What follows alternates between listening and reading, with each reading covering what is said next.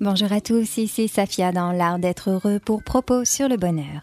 Merci d'être à l'écoute pour cette capsule sur la pratique du bonheur, voie d'accès au bonheur durable. Comment prendre soin de son bonheur? Les recherches de Sonia Lubomirski n'ont pas seulement mis au jour que l'on pouvait augmenter son niveau de bonheur au-dessus de son niveau de base par des activités intentionnelles, et de lister une douzaine de celles-ci pour l'appuyer.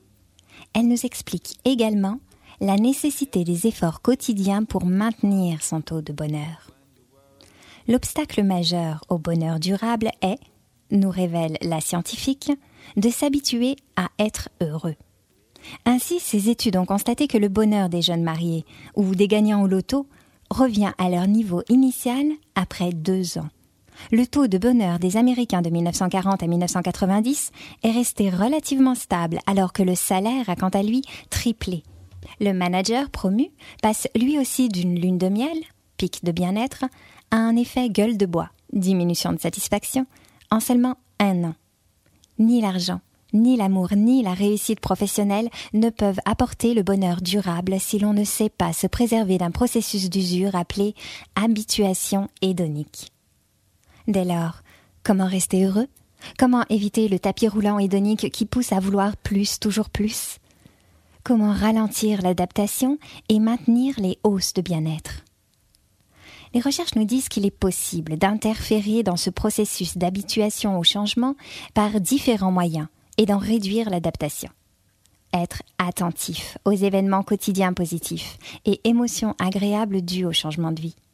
Afin d'éviter que le bonheur ne paraisse acquis, reconnaître que ces bonnes choses auraient pu ne pas arriver et que leur avenir est incertain cela permet de ressentir ses expériences comme neuves et de maintenir ses aspirations.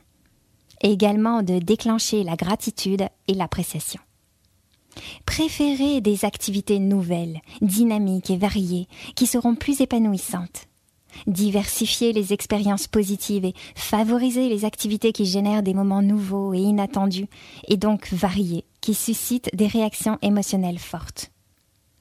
Une solution efficace donc parsemer sa vie de poésie, de défis, surprises et fantaisies. Alain le disait autrement. Tout bonheur est poésie essentiellement, et poésie veut dire action. L'on n'aime guère un bonheur qui vous tombe, on veut l'avoir fait. Imaginez-vous un collectionneur qui n'aurait pas fait sa collection?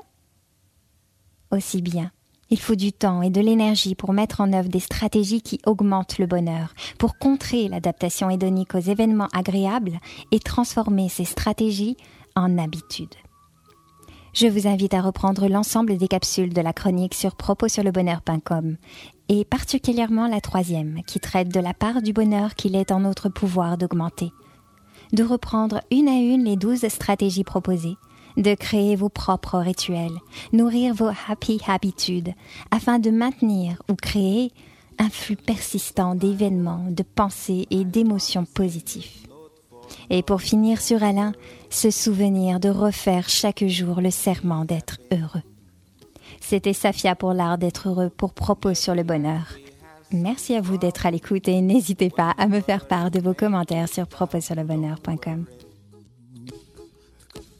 Be happy, don't worry, be happy.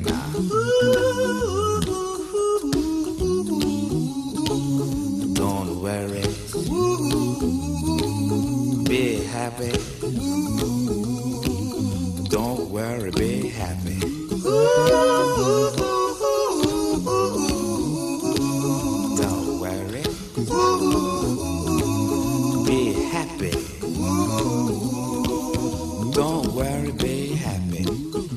Got no place to lay your head. Somebody came and took your bed.